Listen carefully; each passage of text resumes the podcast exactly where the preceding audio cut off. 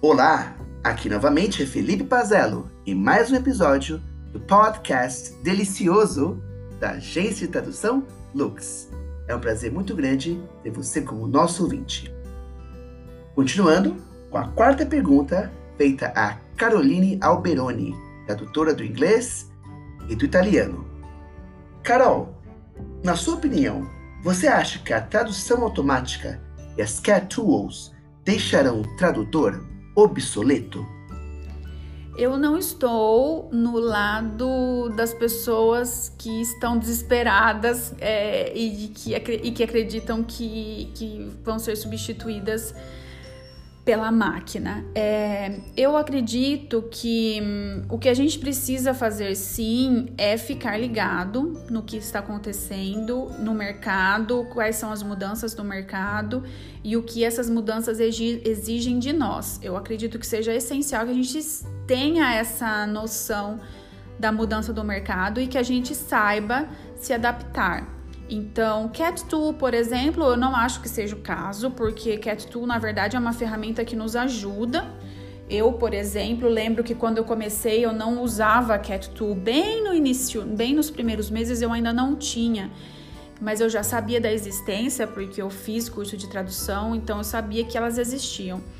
Mas eu me lembro de, de pensar porque assim, a minha memória é muito fraca, eu não consigo me lembrar como que eu traduzi um termo dois minutos atrás. Então, a, a, a para quem não conhece, é na verdade uma ferramenta de assistência ao tradutor. Ela não traduz para a gente, ela na verdade armazena as nossas traduções e cria uma base de conteúdo é, com base naquilo que a gente já traduziu. Então, não é tradução automática. Muita gente hum, que não conhece muito bem, não sabe o que, que são as cat tools, né, tem uma visão deturpada da coisa, mas não é bem isso. Então, elas ajudam. Então, por exemplo, se eu traduzir dois minutos atrás um termo que agora eu não lembro mais, eu posso fazer essa consulta na memória e ela vai aparecer como foi que eu traduzi.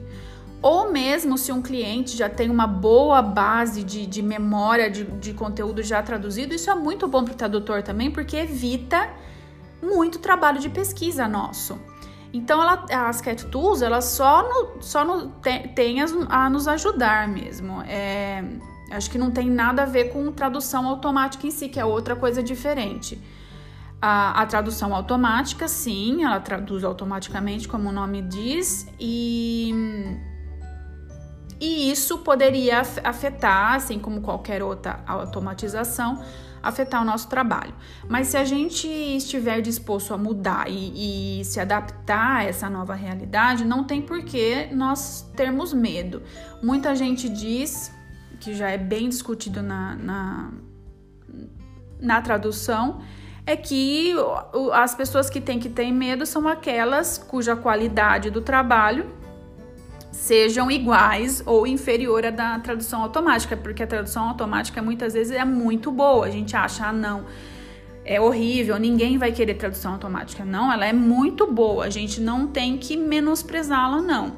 É, temos que respeitá-la, mas se a gente tiver, se a gente fornecer uma, um, um serviço de boa qualidade, de ótima qualidade, é, no conjunto inteiro, né? Não só na qualidade da tradução, que é muito relativa, mas no conjunto inteiro de serviço que você presta ao cliente, isso pode fazer a diferença e você não teria como ter medo nesse caso, né?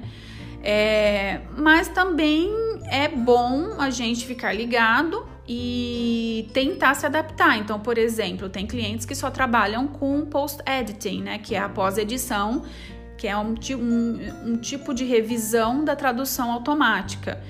É, você está disposto a trabalhar com isso? Em caso afirmativo, qual seria a sua forma de, de, de cobrança? É, o quanto você estaria disposto a cobrar por isso, né? Então, é, tudo isso é questão a ser levada em conta é, na hora de considerar o futuro. Mas eu não acredito que a gente vai se tornar obsoleto. Eu acredito que a gente, de alguma forma, continuará presente é, de forma ativa na tradução.